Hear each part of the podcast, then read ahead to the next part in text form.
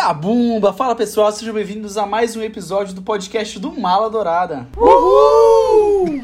Galerinha, sejam muito bem-vindos para esse podcast muito, muito especial. Gostaria de falar que eu me apeteço pessoalmente todas as vezes em que nós somos chamados a falar sobre a DC, né? Para aquelas pessoas que estão escutando, nós falaremos hoje sobre o melhor filme do ano, ó, se não intitulado O Rapidinho, The Flash. Rafael Mendes sabe a minha grande paixão pela DC, né? Porque a DC sempre me decepciona e dessa vez não foi diferente. Para aqueles que não me conhecem, eu sou Lucas Freitas, serei o apresentador deste podcast. Estou aqui com uma equipe mais que especial. Hoje estou com ele, Rafael Mendes. Tudo bem, pessoal? Eu queria poder estar aqui em melhores condições para falar sobre esse filme que foi tanto aguardado, mas infelizmente terei que dar umas canetadinhas hoje. Rafael Mendes que está portando uma camiseta de Barry Allen. Tô temático. Temos aqui dois convidados muito especiais. Primeiro ela, Lídia Batista, Lídia Gaia, nossa ex-conterrânea. Sim, oi gente. Tô muito feliz de estar participando do podcast. Hoje eu vou ser neutra, vou ser neutra. Estamos aqui com ele, o grande Henri Barros, claquete de papel. Oi, oi, gente. Vim aqui rapidinho pra gente poder falar mal do Flash.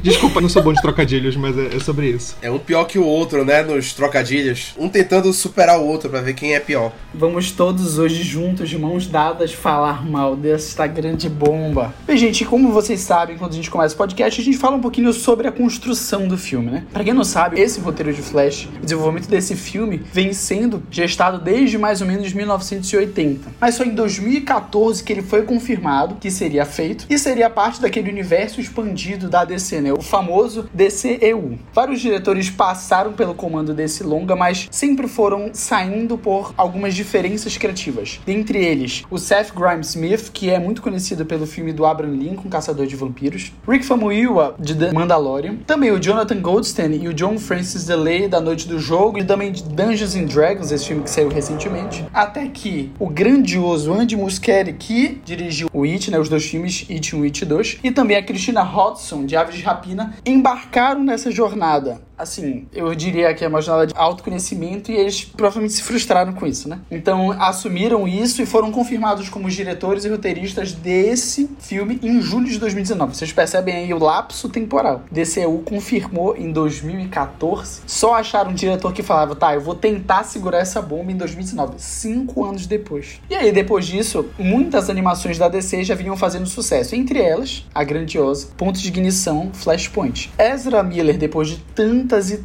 tantas polêmicas, tantos problemas, volta como Barry Allen, o Flash, e dessa vez nós vamos ter versões diferentes dos heróis. Porque para aqueles que não sabem, o Flashpoint, o ponto de ignição, nada mais é do que o Barry Allen voltando no tempo para salvar sua mãezinha Nora, ó, morreu, né? E aí isso obviamente acontece uma catástrofe no multiverso, porque se você muda uma faísca, toda uma consequência há de acordo com o efeito borboleta. E por causa dessa mudança, acontecem novas versões, aparecem novas versões de heróis. Versões clássicas, como é o caso do novo Batman que nós temos, que é o Michael Keaton, e que também tem uma dualidade com o Ben Affleck no universo original. Nós temos o retorno de Michael Cena, o Zod de Homem de Aço volta para o longa, e nós temos a presença da Supergirl, né, Cara Danvers, que nesse longa é interpretada pela Sasha Cale. Todos juntos? Vamos falar mal agora.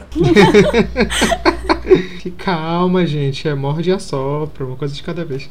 Eu queria primeiro elogiar muito a didática do Lucas para explicar como funciona o Flashpoint. Eu achei que ele foi muito atrativo na explicação dele e surtiu o efeito desejado no final. Eu lembro benzinho em 2016 quando teve um evento da DC, acho até que foi na San Diego, onde o Geoff Jones apresentou todo o plano do DCEU e que aparecia aquela imagem clássica, aquela arte conceitual, a ascensão da Liga da Justiça, que aparece os seis, né? E aí confirmaram Cyborg, confirmaram Tropa dos Lanternas Verdes, confirmaram Sereias de Gotham City, Liga da Justiça 2, Liga da Justiça 3 e confirmaram esse tal desse The Flash, que custou tanto a sair e que já vem vem cozinhando, a gente fala aí há décadas, e fechou aí 10 anos de cozinha praticamente até o filme sair de fato. Eu, em um dado momento, depois de tanta confusão, eu até achava que não ia mais ter esse filme. De tanta dificuldade que estava sendo para encontrar alguém para dirigir, para encontrar uma mente criativa que ficasse à frente. Mas eu fiquei mais preocupado depois quando o filme realmente estava saindo, porque adaptar o ponto de ignição é muito difícil e a, a maneira que eles fizeram foi tremendamente complicada e tremendamente duvidosa. Para quem é fã de Marvel, sabe que na Marvel também tem esses seus problemas porque Guerra Civil foi adaptada de uma maneira conturbada, faltou gente. Guerra Infinita foi adaptada de uma maneira conturbada, faltou gente. Então, para quem gosta dos dois, já tá acostumado com esse tipo de coisa. Mas eu não sei porque a minha decepção com o Flashpoint foi maior. Não sei se eu esperava mais, eu não sei se eu errei ao esperar mais. Uma coisa que me incomodou logo que eles anunciaram que ia ser o Flashpoint é a questão de tipo, pô, primeiro que a DC demorou muito para trazer personagens clássicos pro live action. Flash, Mulher Maravilha foram dois personagens que sofreram muito com isso e demoraram muito tempo para ter seu próprio live action. Por mais que o Flash tenha tido a sua série de televisão, a sua série nos anos 90, mas tipo assim, nunca a gente teve um longa realmente de alto orçamento como o vídeo a ter agora Flash e também Mulher Maravilha, entre tantos outros personagens. A DC sempre se reduziu a Batman e Super-Homem no cinema, aparentemente. E quando eles saíam desse ponto de curva, a gente via um Lanterna Verde com Ryan Reynolds. Mas tipo, quando finalmente eles foram anunciar o Flash, pô, eu tava querendo ver uma história bacana para introduzir esse personagem pro público, mostrar mais e começar logo pelo Flashpoint. Porque qual é a graça do Flashpoint no quadrinho? É cagar o universo já estabelecido. E a DC não tinha o universo já estabelecido para poder cagar. Então, tipo assim, quando eles anunciaram logo o Flashpoint no início, também me deu esse negócio. Eu concordo muito com o Rafa nisso, sabe? Tipo, é uma história muito legal, é uma premissa interessante, mas tu precisava ter bem estabelecido o que, que é aquele universo e quem é teu protagonista, sabe? Então, acho que o que mais me incomodou também foi a questão. Eu li até. Antes da gente começar a gravar o podcast, eu tava lendo umas coisas. O ponto positivo nisso que eu acho foi como eles apresentaram esse multiverso, mesmo eles não tendo um para apresentar. Eu gostei muito da explicação de como eles fizeram isso, eu achei bem interessante. Diferente da Marvel, né, que já tem ali todo um caminho bem traçado, eles não tinham nada e fizeram uma boa explicação. Acho que deu para entender tudo direitinho. Mas o maior problema de Flash foi aquele final e o CGI porco. Eu achei tudo muito porco,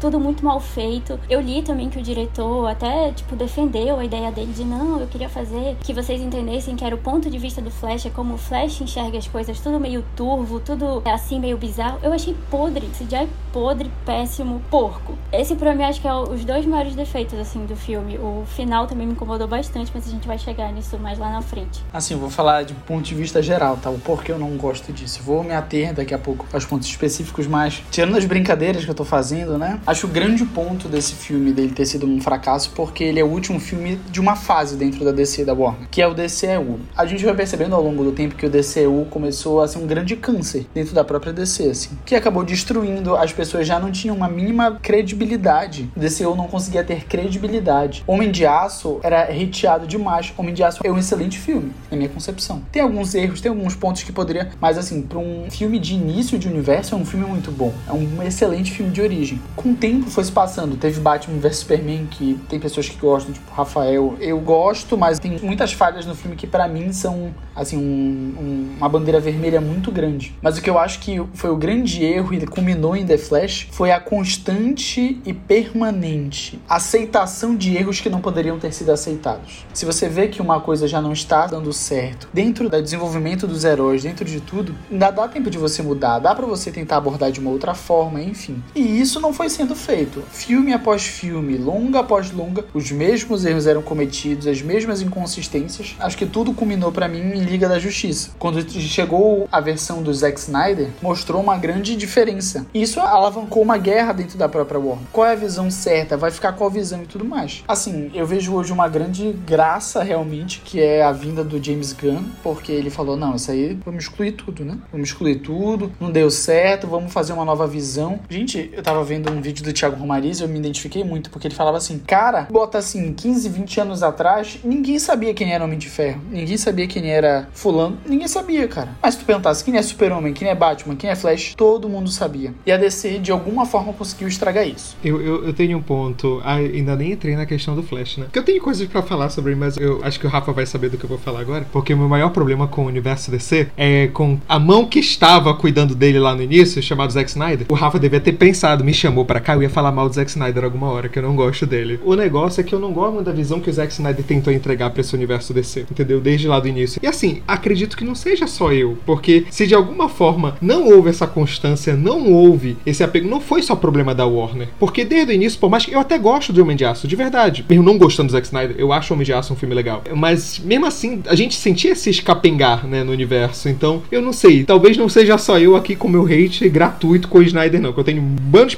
problema para falar. Mas se esse universo não foi estabelecido, se ele não conseguiu conquistar as pessoas, tal qual o universo Marvel conseguiu. Cara, a Marvel tem um bando de filme horrível. Eu gosto muito de uns, mas convenhamos, para cada, sei lá, Guardião da Galáxia 3, que é incrível, a gente tem um Thor, Amor e Trovão. Então, assim, eu acho que o problema desse universo DC foi esse. Ele não foi bem estabelecido, ele não conquistou o público de primeira e ele não usou o que torna esses personagens a coisa mais marcante, sabe? Se por algum motivo todo mundo conhecia o Flash, o Super-Homem, Mulher Maravilha, mesmo sem nunca ter tido esse grande filme, as pessoas sabiam que eram os personagens, eu sentia que os filmes deles não tinham as características que tornaram eles tão marcantes. A gente tinha um Super-Homem muito depressivo, que não tinha o seu ar otimista, a gente tinha um Batman que era muito mais um miliciano do que um super-herói, sabe? A gente tem várias falhas que acabou que nesse final combinaram no The Flash, sabe? Para mim, o Flash é só um resultado de um planejamento que não foi bem feito por 10 anos. Perfeito, concordo. Em número e grau. Eu concordo com tudo que ele falou, porque ele falou muito bem. Ele colocou tudo ali, tudo tão bem que eu fiquei até sem palavras. Eu acho que ele foi muito eloquente. Ele ganhou na eloquência. Tudo bem.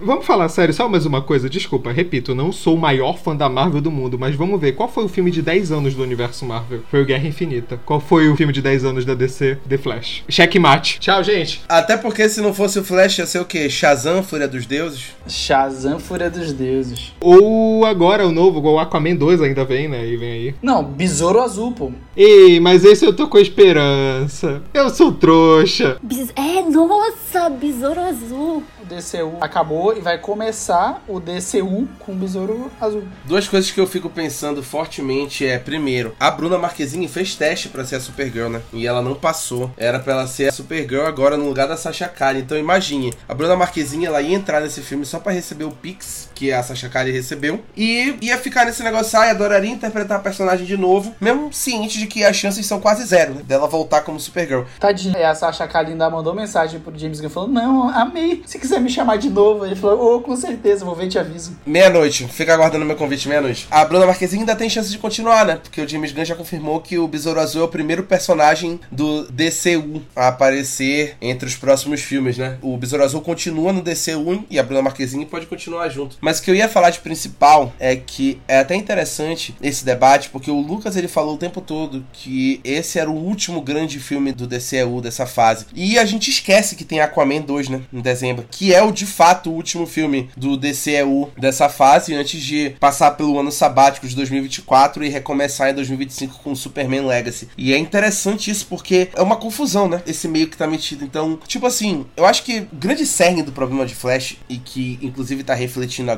já adiantando muito aqui no nosso trabalho, mas que a bilheteria até o momento da nossa gravação tá fraquíssima. O filme tá com uma bilheteria mais baixa do que a de Adão Negro, que foi um fracasso de bilheteria, e, tipo assim, atingiu metade das expectativas das projeções de estreia, especialmente dentro dos Estados Unidos. O que envolve muito é justamente essa confusão. São filmes que a gente sabe que não vão ter destino certo, porque o James Gunn disse que ele vai rebutar quase tudo. E por que, que a gente ainda tá indo assistir esses filmes no cinema, sabe? Muita gente disse, eu não vou mais assistir esse Flash, não vai mais nem valer, vai trocar tudo, vai trocar todos os atores, e aí combina com o James Gunn vendendo o filme como o melhor filme de super-herói que eu já vi em todos os tempos, e fez um marketing, passou meses nisso, ele passou meses nesse lenga-lenga, para as críticas de fato saírem, e o filme ser normal, tipo assim, se ele tivesse vendido como um filme normal, as pessoas iriam assistir esperando um filme normal, talvez o boca a boca estivesse sendo normal. Pior do que isso, é toda a falta de cuidado com o marketing, mais uma vez a DC tem grandes problemas com marketing, e a gente já vem falando isso há anos, desde que a DC mostrou o verdadeiro vilão de Batman vs Superman no trailer final, que era o Apocalipse. Ou seja, por que, que eu vou assistir um filme chamado Batman vs Superman, onde eu sei que em um dado momento do filme eles vão parar de brigar, porque eles vão encontrar um inimigo em comum. Que tipo de filme de briga de super-herói é esse? Então, o marketing já vem sendo péssimo. Então, eles mostraram no marketing as cenas mais chave do filme. Os momentos principais a gente viu tudo no trailer e o marketing deixou entregar as principais participações especiais do filme. Não foi um vazamento, foi o Andy Muschietti que chegou numa entrevista e disse: "Ó, oh, o Nicolas Cage vai aparecer de Superman. O George Clooney vai ser o Batman no final do universo". Então, é tipo assim, que espécie de marketing é esse, sabe? Tu tá querendo ajudar o filme ou afundar ele de vez? E pensa assim, se o James Gunn falou que era o melhor filme de super-herói que ele já viu e mesmo assim não deu bilheteria, cara, eu até penso assim, se não tivessem falado nada, talvez até fosse pior ainda. Porque teve trouxa que gastou pra ir ver na pré-estreia, eu tô me referindo a mim mesmo, porque, tipo assim, eu só fui porque eu tava, não, será que vai ser top? Não, não foi. Eu ainda tinha uma pontinha de esperança, fui pego de surpresa pela informação do Nicolas Cage, George Clooney também, então, tipo assim, eu não tinha pesquisado antes, mas depois que eu vi que já tinha vazado tudo, pô, é, é chato, cara, é chato. Tinha vazado, gente? Eu não tava sabendo que tinha vazado. Você não usa Twitter? Amigo, eu sou uma senhorinha no Twitter. Eu fico lendo notícias.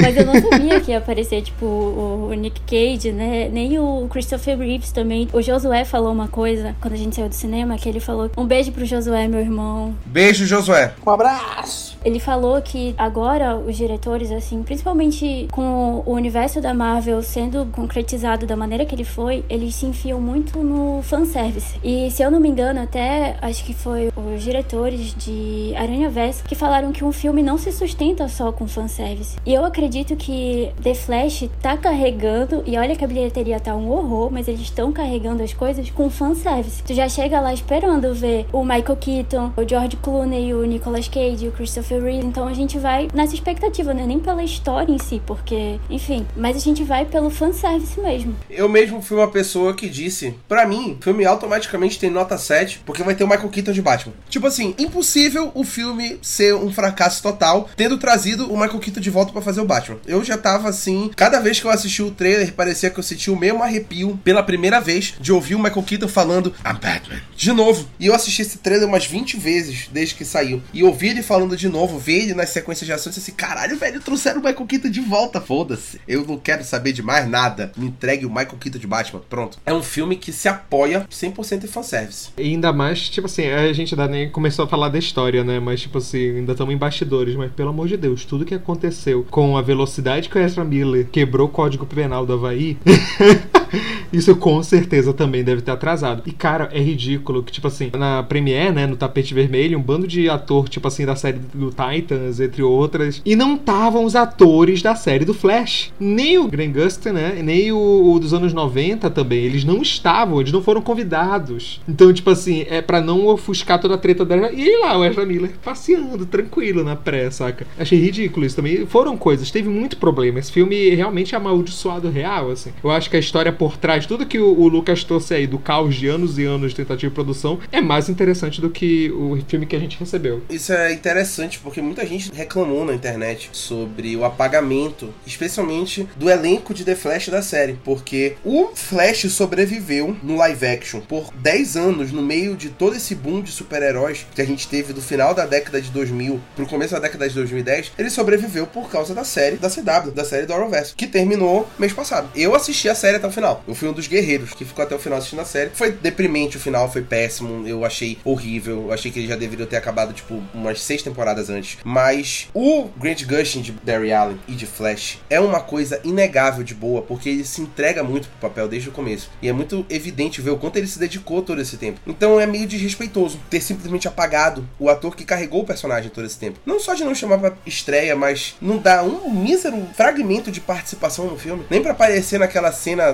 naquela tenebrosa bolha. Como é o nome, Henrique, de novo? É a cronosfera, é a cronosfera. Cronosfera, isso. Naquela tenebrosa cronosfera. Ego, velho, não aparece nem um pouquinho. Tipo assim, eu. É, é tipo assim, é o que a Lídia falou sobre fanservice. A cena onde tudo começa a quebrar, a gente tá saindo aqui do roteiro e acaba que a gente tá mencionando aqui todos os pontos de discussão. A gente já entrou nos pontos de discussão. O Lucas perdeu totalmente o controle aqui da situação. Era ele que ia conduzir. A gente tá confuso. O podcast tá um caos igual ao filme do Flash. Chega naquele ponto onde a gente entende a cagada que aconteceu e aí aparece o Flash negro, aquela espécie de Flash negro que também é tenebrosa, né? Pra quem conhece o Flash negro, vê aquele Flash negro, puta que pariu. A gente chega naquele ponto e começa a ter aquele volume de fanservice, um atrás do outro, onde a gente vê Christopher Reeve aparecendo, junto com a atriz que fez a Supergirl original no cinema, lá no começo. Aí depois aparece o George Reeves de Superman na série. Aparece o Adam West de Batman. Aí aparece o Nicolas Cage de Superman. Aí eles ficam trazendo um monte de participação de Batman, Superman, Batman, Superman, Batman, Superman e o Flash, pô. O filme não é do Flash. Você tem dois atores. Aparece rápido o Joel Ciclone, o Jay Garrick, né? Nossa, ainda falo pelo nome antigo. O Joel Ciclone aparece bem rápido, né?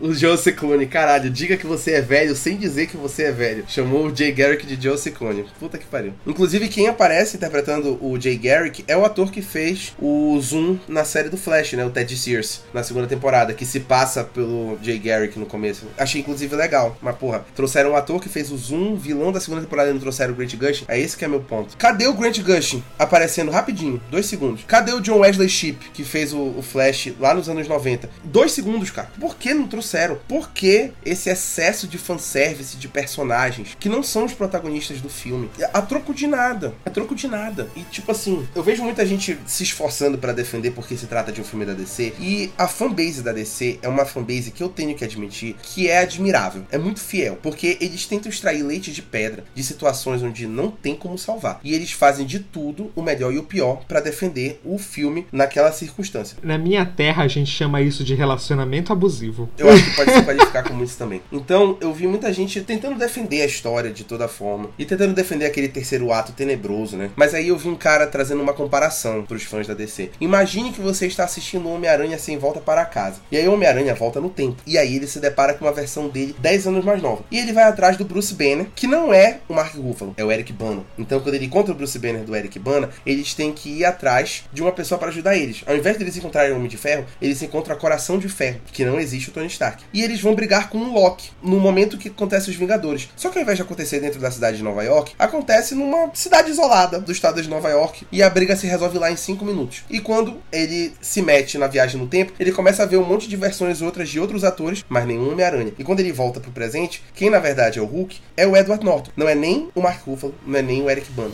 Aí, desse ponto de vista, parece idiota. Quando tu coloca dois pesos para tu ver a gravidade da história, e aí, querendo ou não, mesmo que o Homem-Aranha sem volta para casa não seja um filme perfeito, mas ainda assim agradou mais do que isso, aí tu pensa, caralho, tipo assim, imagine se o Homem-Aranha sem volta para casa tivesse sido isso. Aí eu fiquei assim, pô, é realmente meio idiotinha. Mas olha, antes da gente entrar realmente nos pontos de discussão, isso se dá por uma coisa que foi muito explorada em Ultimato, porque eles estabeleceram como se daria a questão do multiverso, viagens do tempo dentro do ponto de vista da Marvel. Se você mudar alguma coisa, isso não quer dizer que o seu futuro seja alterado, porque você ir pro passado já é o seu futuro. A gente na época, eu lembro que a gente falava, tipo, isso não faz sentido nenhum, cara, babá. Mas isso previne um efeito borboleta que assim, é esperado, mas você não precisa fazer, sabe? O que eu senti no final de Flash que acabou sendo uma grande bagunça. Eles não sabiam meio que para onde ir. Aí quando foram falar, não, vamos mudar porque tem que mudar o efeito borboleta e tudo. Cara, o filme todo acaba sendo realmente essa grande bagunça. Eu não vou falar que a gente vai ter alerta de spoiler, porque a gente já falou tudo aqui. Então aí, meu amigo, você dá seu jeito, tá, meu amigo? Vamos começar por alguns pontos que são essenciais a gente falar, mesmo que rápido, assim. Vamos falar das atuações dos três personagens principais do filme, que são interpretados pelo Ezra Miller, sendo Flash, Michael Keaton sendo Batman e a Sasha Cale sendo a Supergirl. Falando sério, eu realmente gostei. Eu gostei da atuação do Ezra Miller, não achei uma atuação ruim. Foi muito prejudicado realmente pelo roteiro, foi prejudicado pelos efeitos visuais, mas ele como um Flash, ele faz um bom trabalho. Ele faz as piadas na hora que tem que fazer, ele é meio confuso quando tem que ser confuso. Michael Keaton a gente não tem nem o que falar, né?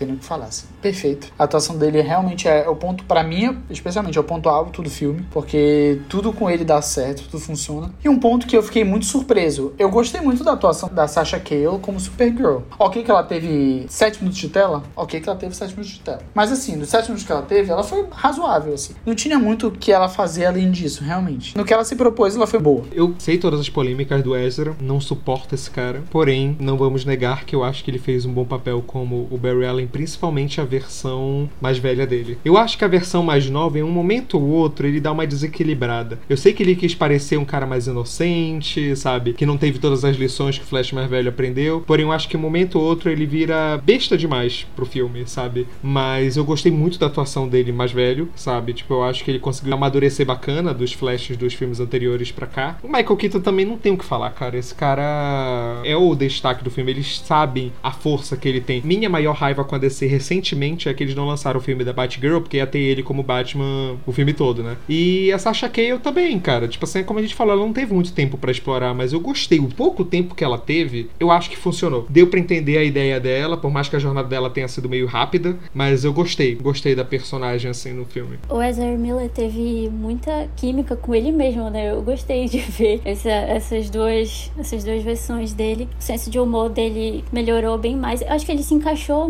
melhor do papel, assim. Eu gostei também é, dele, mas a grande atração do filme é o Michael Keaton. Ele carrega o filme na costa. A hora que ele aparece, assim, em cena, todo mundo fica, tipo... Ficou um silêncio na minha sessão tão grande. Na hora que ele apareceu de Batman mesmo, todo mundo gritou e bateram palma. E fazia muito tempo que eu não ouvia isso no cinema, né? O Michael Keaton tá perfeito, ele é um excelente ator. A Sasha também, eu até saí do cinema já comentando com o Rafa, eu tinha dito que eu fiquei encantada com ela. Eu não tava esperando muita coisa dela. E também ontem uma entrevista dela, assim, pelo Instagram mesmo, que ela disse que a cena que ela sai lá da, da prisão e tudo foi muito cortada, né? Porque a princípio ia ser mais violenta e tudo mais. E eles fizeram essa alteração. Então eu sinto que ela foi meio podada e a gente não conseguiu ver muito dela. Mas o pouco que a gente viu, ela tá incrível. Eu gostei. Eu sou fã pra caralho do Michael Keaton, né? Então eu sou meio suspeito para falar qualquer coisa sobre o Michael Keaton. Dito isso, ele é foda inacreditável, inacreditável. Sério. Ele explicando de uma forma bem esdrúxula, né? Que a única menção que tem ao multiverso é a explicação do espaguete, né? Que ele fala ali sobre como se cruza nos momentos que são comuns. Beleza, esdrúxulo pra cacete, mas é culpa do roteiro. Mas é a explicação dele. Ele tem um sarcasmo na voz dele, ele tem um cinismo que ele coloca em todos os personagens. Eu sempre penso que todos os personagens dele são cínicos. E eu não me incomodo com isso, porque eu acho que combina com o Michael Keaton combina com o tom de voz dele, combina com a personalidade dele. A personalidade dele até mesmo fora do meio de atuação. Ele sendo ele mesmo é muito sarcástico, muito cínico. E para mim isso combina super. Só que isso no Batman é um negócio diferente, sabe? Combina muito com esse Batman dele. Ele fica com ar de playboyzinho por conta desse sarcasmo que, porra, é Bruce Wayne todinho para mim. E isso me satisfaz. E ele naquele uniforme clássico com a logo amarelinha. É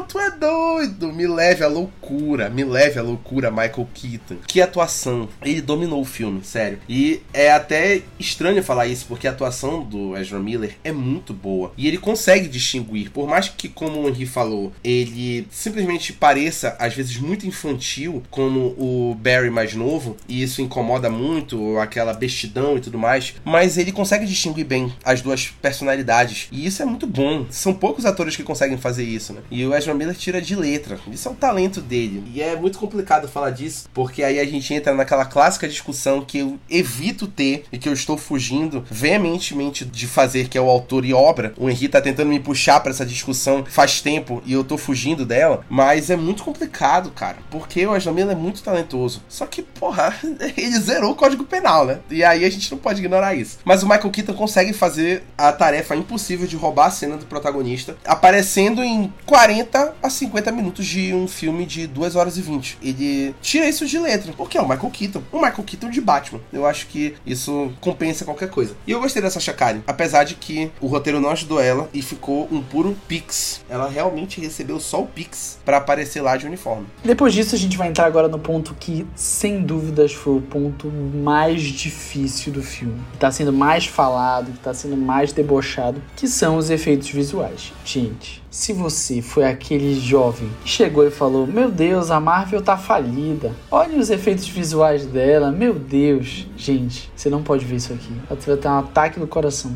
Cara, saí do filme, fui ver o Twitter. Já tinha visto, né? Mas eu falando: Gente, parecia o gráfico de God of War no PlayStation 2. Gente, eu vi um vídeo que era isso. Eu falei, meu Deus, o PlayStation 2 era melhor. Cara, é absurdo. Eu coloquei até na minha crítica que eu achava um desrespeito isso com fã e com filme também. Eu me senti muito desrespeitado, cara. Para mim foi é, patético, foi uma das coisas mais patéticas que eu já vi. Para um filme dessa complexidade, dessa grandiosidade, do que ele tava se propondo, do James Gunn ter falado que foi o melhor filme de heróis que ele já viu e assim, é, gente, para mim foi estranho, assim. Eu odiei, odiei, acho uma desculpa tremenda e só fez piorar para mim o filme. O diretor chegar e falar que era porque era do ponto de vista do Flash. Cara, vai mentir assim, bem longe, cara. Porque não é, meu irmão. Nego, isso é impossível, cara. Isso me fez achar que os efeitos de She-Hulk não estavam tão ruins assim. Sabe? Cara, é absurdo, assim. Pra mim foi chocante, assim. Foi chocante. Ele quer, ele tá dedicado a isso. O começo do filme eu nem achei tão ruim, mas o decorrer foi ficando feio. Foi ficando muito feio. A cena na cronosfera, porra, era um efeito pior que o outro. Aquela cena onde ele recapitula os eventos da Liga da Justiça, que aparece o Superman sem camisa depois de ressuscitar, parece massinha, pô. Parece um Henry Cavill de massinha. É sério. E aí, pô, tu pega o orçamento do filme, vamos pegar aqui em tempo real. Quanto custou no total para fazer The Flash 2023? Quanto a DC e a Warner gastaram? Entre 200 e 220 milhões de dólares pra eles me entregarem um Henry Cavill de massinha naquela cena da cronosfera. Eu faço isso no After Effects hoje à noite, se der 5 reais pra mim. O Henry indignado, agora, porque o Henry é publicitário e ele mexe com After Effects, indignado de eu estar falando que eu vou resolver isso em uma noite só por 5 reais, né? É uma completa desvalorização da nossa classe, certo? O Henry ficou até sem palavras, ele até balbuciou e falou... É porque, é, é, assim, na real a indústria toda de efeitos está com problema e para mim, a cada filme que tá saindo a gente tá tendo mais, convenhamos, desde o Liga da Justiça que tiraram o bigode do Henry Cavill e ficou feio e um cara com deepfake fez melhor, saca? E aí a gente vai avançando. Não tô falando só de DC, é de tudo. O look no final de Mandalorian, tipo, na segunda temporada de Mandalorian também, saca? Foi melhorado por fãs e o cara foi contratado depois. Puta que pariu, Homem-Formiga 3. O digital daquilo, Shark Boy Lava Girl total. E aí agora, o Flash, eu talvez seja meio pessimista, como vou falar, mas eu acho que a gente ainda não chegou no fundo do poço. Esse é bem lá embaixo, mas do jeito que a indústria de pós-produção tá, se preparem, vai vir vir mais coisa. E assim, Flash foi horrível, não tô passando pano não. Mas vai vir coisa pior, se preparem. Eu acho que eu já mostrei toda a minha indignação lá no início, né? Com o CGI que eu achei porco, assim, muito mal feito. Até o, queixo, assim, do Ben Affleck eu achei meio estranho, não sei, tava esquisito. Aí depois eu, numa conversa sobre o filme, o José falou, ah, mas ele nem tava lá, né? Eu, eu fiquei sabendo que ele só ia, gravava só as cenas da boca dele. Eu fiquei, mano, não acredito nisso. Por isso que tava aquela nojeira, sabe? Então, eu não tenho nem o que dizer, eu só fiquei extremamente aborrecida, assim, com o CGI. E o diretor ainda e defender, sabe? Dizendo assim, não, é, é o ponto de vista do Flash e vocês têm que enxergar assim porque foi assim que eu quis. Essa escolha de mostrar a corrida do Flash com o mundo se mexendo ao redor dele enquanto ele tá em câmera lenta, jogando o braço de um lado pro outro. Eu acho que isso já deu, entendeu? Tipo assim, com todos os erros do mundo, mas a Macari correndo em Eternos é uma das coisas mais lindas que tem no mundo, entendeu? A corrida da Macari, correndo por cima da água, fugindo, brigando com o Icaris. Que coisa linda, porque, tipo assim, tu vê pelo ponto de vista de um humano como é tu ver um velocista. Então ele só passa, parece um borrão na tua frente, pá, pá, pá, pá, pá, pronto. Agora, eu acho que perdeu a graça de ver em câmera lenta, pelo ponto de vista do velocista, o mundo. Porque aí parece que tu tá vendo uma maquete e uma massinha se movendo ao redor do mundo. Acrescento mais duas coisas. Uma, série da CW fez isso melhor. O Grander Just parece correr enquanto o Ezra Miller parece patinar. Outra coisa, querendo ou não, eu acho que a melhor cena de Velocista já foi feita. Então todas que estão vindo depois estão parecendo de versões pioradas daquilo que é a do Mercúrio em X-Men, sabe? Dia de Futuro Esquecido. Que, tipo assim, lá eles alcançaram o nível. E olha que eu nem gosto do filme, nem vou entrar nesse ponto aqui para não causar polêmica. Mas essa, as cenas do Mercúrio são impressionantes, saca? Então, tipo, quer usar a câmera lenta? Cara, isso já estava sendo feito lá em Smallville saca? Mas o ápice foi lá. A partir de agora é tudo versões pioradas daquilo, saca? É tipo isso. Mas sabe qual é o pior? Naquela cena que os dois estão correndo para entrar no ponto de ignição, cronosfera lá. Eu achei que a corrida do Flash ficou melhor, porque tem a corrida do Flash negro lá que tá estranha, mas a corrida eu achei que até que ficou melhor nessa segunda, não sei porquê. Quero falar um fato curioso sobre a cronosfera. Eu vi um youtuber falando que o chão era de areia, né? Para fazer menção à ampulheta do tempo, né? Quando vira, assim. Eu achei super interessante. Esse detalhe eu achei interessante. Então não achei de todo ruim só por conta desse detalhe. Ainda acrescento uma coisa que a Lídia trouxe que eu achei bem legal. É que, na real, eu achei o design de produção do filme bom. Os efeitos são ruins, mas as ideias, olha o que trouxe da cronosfera, eu achei sensacional. Saca? Representar a cronosfera visualmente não deve ser fácil. Tipo, tu representar diversos elementos que esse filme traz não são fáceis. Mas o problema foi o efeito que foram passar nisso, saca? Aí deu um problema. Esse filme também tem diversos problemas de narrativa, né? A gente foi falando de. A gente foi falando sobre os efeitos visuais, foi falando de pontos que poderiam ter sido melhorados no roteiro. Mas tem uma falha muito grande de narrativa, assim. Eu acho que o filme não consegue seguir uma linha reta. Ele chega em pontos e que ele consegue manter um, um alinhamento. Mas e aí chegam outros pontos que fica completamente maluco. Assim, ele não sabe, ele tem que atirar para todos os lados para tentar achar uma resposta. Me incomodou também muito isso. Eu não sentia, em especial, que o filme estava se encaminhando para um terceiro ato maduro. A gente viu que o terceiro ato se tornou. Realmente não tem uma conclusão um final, parece que muito jogado. Pior que esse foi o final escolhido, esse que, eu, esse que me enlouquece mais. Esse foi o final escolhido. Eu fui vendo no Twitter os outros dois finais, eu falei, cara, fazia uma loucura dessas, era melhor. Se é pra errar, vamos errar bem, errar com estilo, errar, falar, eu tentei mesmo fazer uma coisa diferente, cara. Sobre a questão do final, eu odeio final aberto, gente. Eu odeio final aberto. A não ser que já vá ter uma continuação e aí que isso vá pra frente, aí ok. Mas final aberto, que é um futuro incerto, eu tenho um ódio tão grande e eu saí tão indignada com o final que eu vi sobre uns finais assim. O cara do vídeo que eu assisti também falou um final que se fosse pra chutar o pau da barraca ele faria isso. Que seria o Alfred ligando e tal, o Barry saindo lá do julgamento, do pai dele e tudo mais. O Alfred liga e fala: Olha, o senhor Wayne tá indo atrás, é, tá indo aí com você. E quem sairia era o Thomas Wayne, é, feito pelo Jeffrey Dean Morgan. E aí, tipo, eu achei genial. Achei que, tipo, seria muito mais interessante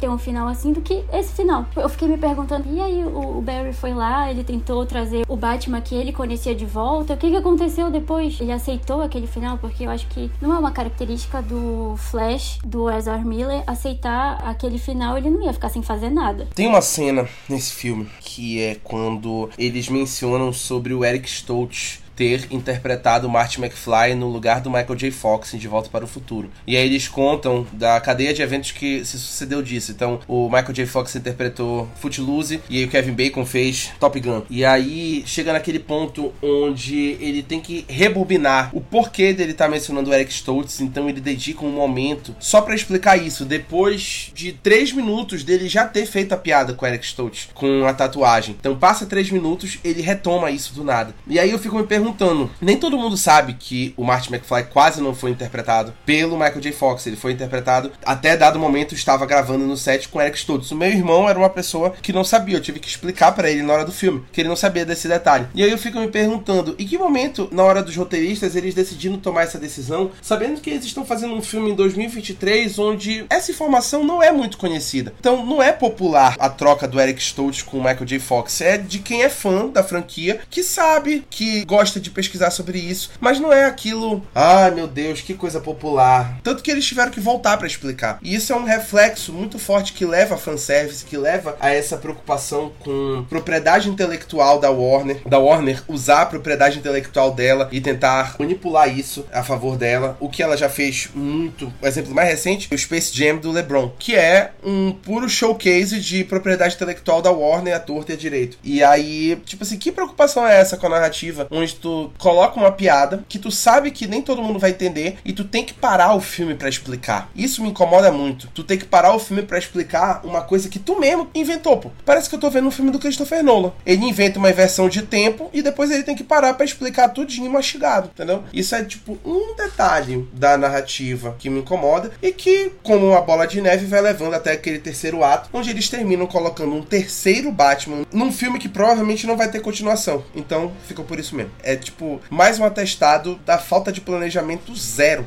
desse filme. E é um problema muito grande porque eles passam muito tempo naquele segundo ato que é lento, desenvolvendo o Barry mais novo com a velocidade, indo atrás da Supergirl, convencendo o Batman a lutar, recuperando a velocidade do Flash, para eles chegarem no terceiro ato onde eles têm que enfrentar o Zod. Inclusive o Zod passou muito tempo esperando pacientemente para brigar, sendo que ele já tava ali em uma cota. Quando chega no terceiro ato, é tipo, tudo assim, e aí quando começa a cagada de multiverso, eles do nada entram naquela esfera e Aí quando eles passam um tempão mastigando para revelar quem é o Flash Negro, aí quando revela quem é o Flash Negro, ele morreu. Inclusive, falando sobre esse segundo ato longo, me leva a falar de outra coisa que me incomodou muito nesse filme, que é a duração dele. Ele é um filme de 2 horas e 20 que se arrasta em alguns momentos. Se esse segundo ato fosse mais curto, se a gente tivesse momentos mais curtos, a gente teria um filme mais curto, mais dinâmico na minha concepção. Não só do segundo ato, mas o primeiro também. Eu sinto que ele perde muito tempo falando sobre a mãe dele no começo, pra no segundo ato ela aparecer na hora que ele chega, no 2013, e depois ela não aparece mais. Só lá no final, naquela cena linda dele com a mãe dele, que eu acho linda aquela cena. Belíssima atuação do Ezra Miller com a Maribel Verdú, que é uma veterana, né? E, enfim, não vamos falar da Maribel Verdú, que ela tá acima dos deuses, né? Pra quem já acompanha ela há muito tempo, nosso querido Itumamá também, brilhante. Mas tem alguns momentos que eu sinto que ele se arrasta muito num filme de 2 horas e 20. Se tivesse, assim, 20 minutos a menos, talvez tudo no segundo ato, eu acho que ele seria tão mais interessante, tão melhor. Mas assim, cara, foi o que nós fomos falando. É muito complicado um filme ser muito mal planejado e, acima disso, ser muito mal executado. E assim, de todas as as coisas que eles foram tentando fazer para suprir, como a gente falou mais cedo, né? O fanservice também foi uma coisa jogada no filme, de qualquer jeito. Não, vamos tentar aqui salvar de qualquer jeito. Vamos botar o Superman do Reeve. Não, não vamos, vamos fazer um Superman que nunca saiu. Nicolas Cage vai aparecer derrotando o Brainiac Aranha. Não, não, não quero fazer isso, não. Vamos pegar, sabe? Eu vi a primeira vez no Twitter, eu imaginei muito a sala de conferência de The Office com aquela mesa e a galera, tá, gente, a gente precisa fazer alguma coisa para fazer isso dar certo. O que a gente vai fazer? Pode aparecer o Nicolas Cage derrotando. Tá, o que mais? O que mais? Tipo assim, jogadas, sabe? Jogadas, jogadas, jogadas. É só um ponto a mais do que a gente já foi falando, que realmente chateia, assim. Me chateou muito ver esse filme. Eu queria não ter visto. Se eu pudesse voltar no tempo, eu eu não queria ter visto. Imagina essa sala de pitching propondo essa cena. Essa cena. Não, o pior para mim é chegar na edição, o cara olhar isso e falar: Não, é isso mesmo que eu queria. É você não tem cabimento, Era cara. desse jeito, exatamente assim. Acho que a esquerda vai gostar disso. Pra mim é bizarro, assim. A pessoa fala, não, isso aqui era o que eu queria. Eu começo a achar que o que o Henry falou sobre o Flash ser amaldiçoado no cinema é verdade, porque ele não tem muita sorte, né? A gente viu aquele caso do Walter Ramada ter dito que ele preferia a cena do Flash falando Dostoiévski do que ele voltando no tempo para corrigir a derrota da Liga da Justiça, como foi no Snyder Cut. Que apesar de todos os problemas, aquela cena do Flash voltando no tempo no Snyder Cut é muito boa. É assim, emocionante Eu chorei horrores assistindo, porque nunca pensei que eu ia ver o Flash voltando no tempo no cinema. Mas, assim, a gente já teve esse momento tenebroso, né? Que é essa troca do Flash voltando no tempo pelo Dostoiévski do Edon Cut. E aí a gente tem esse filme, que tem inúmeros desastres. E eu começo realmente a acreditar que não é o destino do Flash ter um filme. De repente, ele não nasceu para estar no cinema. Ah, eu vou cortar aí e vou ser completamente contra. Eu acho que o Flash tem sim como ter um filme incrível no cinema, cara. A merda é tipo a direção que a DC tomou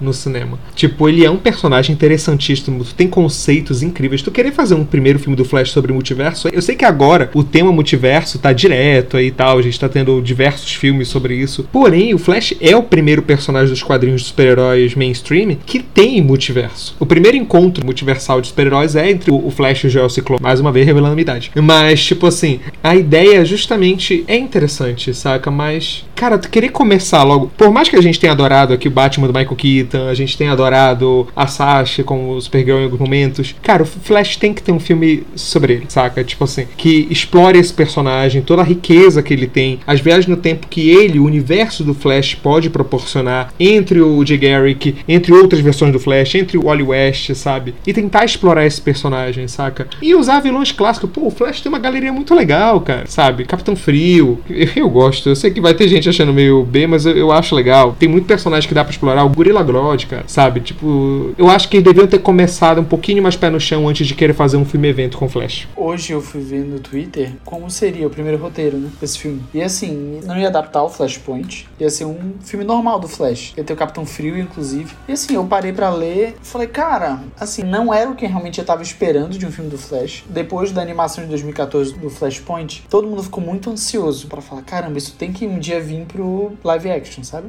Mas assim, dada esse circunstâncias, eu não teria feito esse filme do Flashpoint. Eu preferia ter feito um filme mais seguro do Flash, jogando outras coisas, explorando realmente uma outra possibilidade. Porque fazer um Flashpoint ponto de ignição, do jeito que as coisas já estavam, sabendo que já tinha sido passado por três diretores, nenhum deles tinha concordado. E tu fica assim, cara, isso tá errado, tem alguma coisa errada, sabe? Mas o triste foi que essa má gestão da DC barra Warner antiga, realmente não via e tava cagando pra isso, cara. Era isso, foi um total descaso. Já que vão sair mesmo no final do ano, então dane-se. Vamos fazer de qualquer jeito, vamos colocar. Então, assim, cara, é muito triste com os fãs, eu morro de brincar desde o podcast 8 que eu fico sacaneando que a DC só me decepciona. Mas assim, eu já falei nesse mesmo podcast que eu cresci vendo as coisas da DC. Meu sonho era um dia poder entrar num cinema e tocar a música da Liga da Justiça Sem Limite, sabe? Então é muito complicado e realmente é triste, cara, é triste. Uma falta de responsabilidade, uma falta de respeito o que eles fizeram com os fãs de Flash. Assim, me arrependo de ter ido ver. Isso é muito, isso é muito sério, assim. Não, são poucos os filmes que eu saí arrependido de ter visto. Porque para mim foi